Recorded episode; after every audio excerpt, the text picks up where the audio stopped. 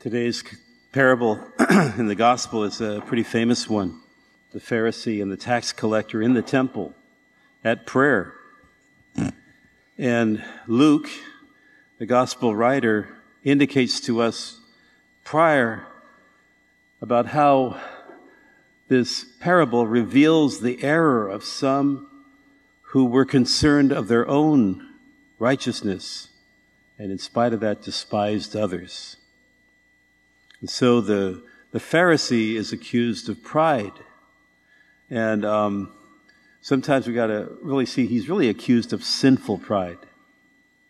Because it's important for us to be proud of what we are able to accomplish, especially when it's in Christ. We're proud of our children. We're proud of our city. We're proud of what, when things actually work, when people do things. We want to be proud. And so the sinful pride of the Pharisee in this account is more like arrogance, isn't it? Kind of looking down your nose. And what's he doing? You see, it's kind of like a circular. He's praying. What does it say? And he spoke this prayer to himself. So you see a difference there with the tax collector, huh?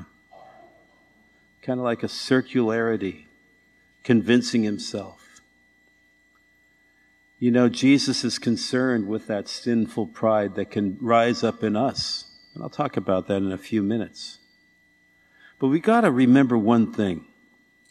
Not all Pharisees were like this guy. Most Pharisees were humble people. They were concerned with helping the people to to live a life of righteousness according to the law of Moses. And they were almost like in the good old days, you know, the parish priests, the people who would um, go to them for advice, check things out, what's going on in their themselves, in their families, etc. So, for the people who are listening to Jesus, this parable would be a bit of a shock because in their culture, in first century Palestine, the Pharisees were rock stars. They were the people that guided things. They were esteemed. They were set apart from sin to help lead the people to God. Now, some of them became rigid, and Jesus kind of really challenged them. Let's get to the core of the law, right? Tax collectors, on the other hand, they're like, uh, like drug kingpins. They were assumed to be like mob bosses. So here, Jesus is telling the parable and setting everything up nice. There's a Pharisee and a tax collector. And the people are assuming that the Pharisee is going to be praying in a beautiful way and the tax collector, what the heck? And Jesus turns the tables in the Pharisee's prayer, I thank thee that I am not like other people, the extortioners, adulterers, or, or even like this tax collector. He's looking around, comparing, isn't he? He's making these uh, divisions. There's almost loathing in his voice. He was so confident that his tithing and fasting and prayer would make him truly righteous in God's sight. When you hear that almsgiving, prayer, and fasting, what does that remind you of? The Lenten disciplines, huh? And the Lenten disciplines are there, what? To call us back, to pull us away from what, um, what we think of uh, uh in terms of accumulating honors or even things. You know, what, what matters when you get to heaven is not what you accumulated, it's what you gave away and the spirit with which you gave it away, right? So the, here's the, here's the contrast. And we have the tax collector beating his breast. God be merciful to me, a sinner. The Pharisee cons- compares himself to others. He's looking around, I'm so much better. But the tax collector already knows his goose is cooked. All he can do is turn himself over to the mercy of God. and please God by grace that he can change him around. Our first reading from the book of the wisdom of Jesus ben Sirach speaks of someone poor and dispossessed, perhaps, as mentioned, a widow or an orphan. In humility, the crying out to God for, for justice, calling to just be heard. Isn't that what most of us want? And isn't that something that so few people actually experience in their life? How much more so that we act in God's stead and listen to each other, hear one another, beginning in our families, maybe beginning with ourselves,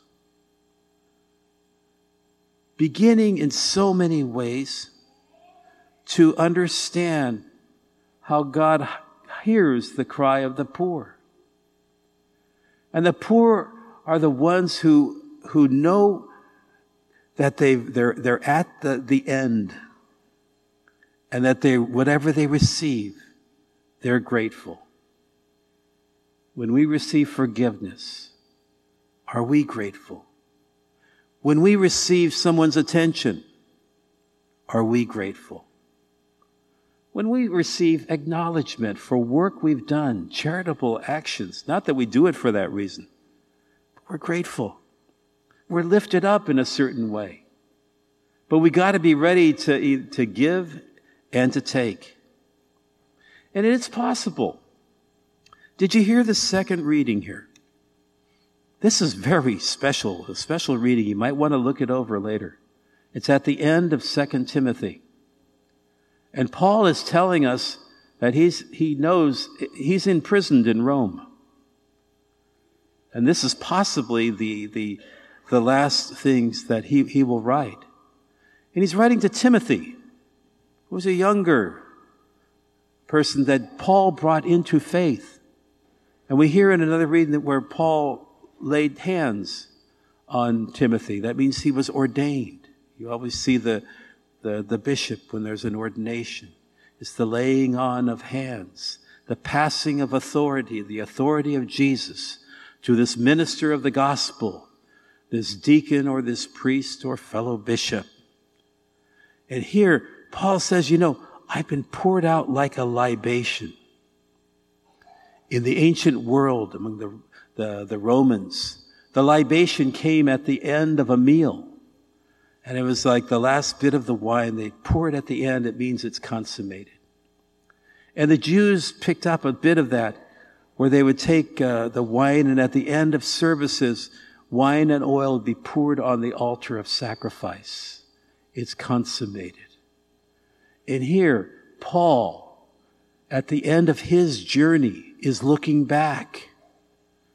And he's pouring out his, he's seeing that his life is being poured out as a libation. It's the, the end of the line in a sense and the beginning of freshness. He looks back and he, he, he you know, Paul was a tough guy. And so he uses uh, competitive athletic terms. I fought the good fight. I've run, run the, um, and finish the race. He said to me, I and others who have done so receive the crown of righteousness. In the next praise, he talks about the lions. Uh, he uses the imagery of a lion, and you know that Christians knew the force of the lion. They were thrown to the, the lions in the amphitheater by Nero. And Paul now is awaiting his fate. But he does not await that empty for he knows that he has received the crown and that he's entering in Christ completely as he leaves this mortal life to enter into Christ and God's glory. You know, translating things for ourselves, when we come to listen to the story of the Pharisee and, the, um, and his uh, turned in on himself, his judging of others. I think it's good. You know, a lot of times, especially around, uh, you know, Lent, you have your um, your penitential services, and people come and, you know, one of the first thing people get off is, God, Father, I, I just gossip so much. I don't know why I gossip so much. And this is men and women. Don't don't think there's anything. Uh, but uh, you know, I, I'm try, I try, I try. But what are you doing when you're gossiping? You're making comparisons, aren't you? She shouldn't wear that dress. He shouldn't wear those shorts. You're making judgment calls. And we do it right and left. We make it about other people, and we even make it about ourselves, don't we? What an idiot I was. What a dummy. You know, we're, we're just like this Pharisee in so many ways, making judgments according to our standards. In fact, a lot of times you'd never treat anyone else like you treat yourself. But you know, wouldn't it be something different if, like, we were all like the tax collector?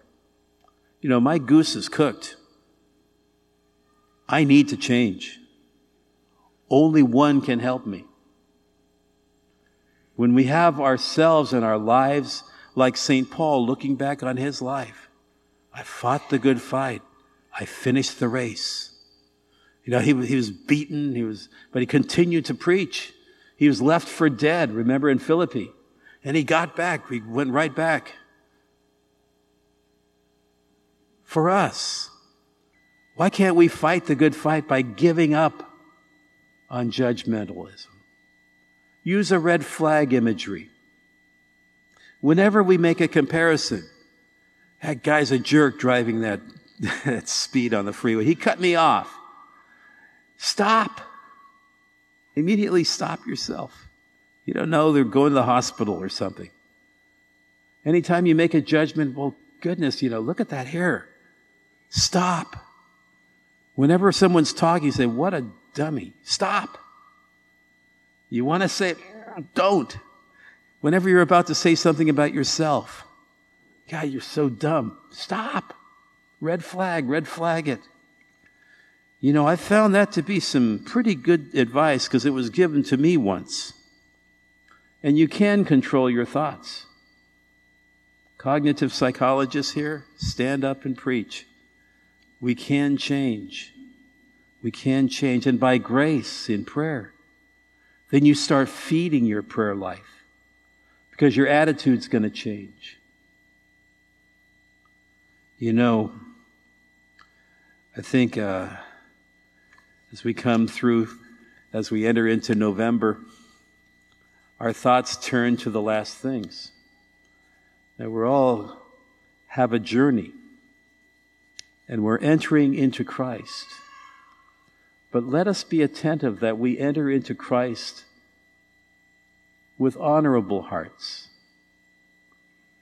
It's not how much we accumulate, it's what we give and the spirit with which we give. And isn't it something if we can be willing to give the hardness of our hearts and let God truly, as Ezekiel prophesies, give us human hearts to be careful for each other Let's think about that as we continue in this crazy election season. Vote well. Do vote. Be attentive. What kind of country do we want? Who do we want to be known as, as a people? Amen.